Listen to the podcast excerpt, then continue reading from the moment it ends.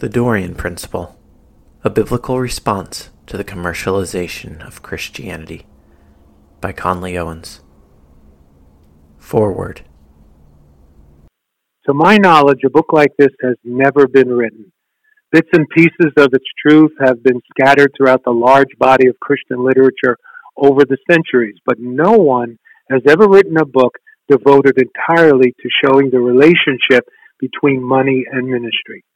One wonders why this book wasn't written centuries ago, since 2,000 years of church history shows a shameful record of reproach brought on by greedy teachers, those who use their knowledge of God's Word to personally profit and cause gainsayers occasion to blaspheme the name of the Lord.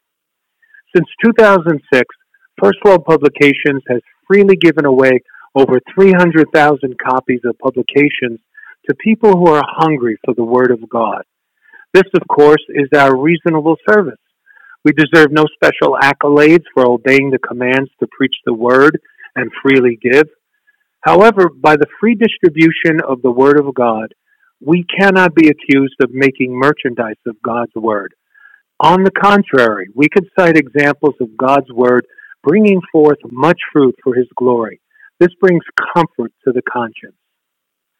Our methods matter. In other words, the tactics we employ to increase the kingdom of God must arise from sound theology. In such a holy enterprise, the ends do not justify the means. When our works are tested on Judgment Day, many will be surprised to find much of their works rooted in selfish, greedy motives. As the scripture says, quote, let each one take care how he builds upon it. For no one can lay a foundation other than that which is laid, which is Jesus Christ.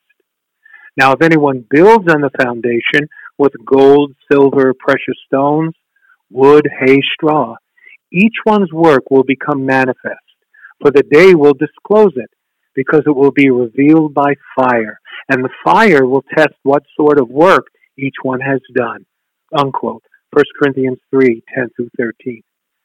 The challenge this book provides will not discourage you in God's vineyard, but inspire you further to test everything, hold fast what is good, abstain from every form of evil. This testing process will result in more lasting fruit and a ministry more useful in the Master's service. You will find the Dorean principle to be undergirded with theological and biblical accuracy, carefully researched with attention to detail and depth of insight, the value of this book cannot be overstated. Joseph M. Jakowitz, President, First Love Ministries.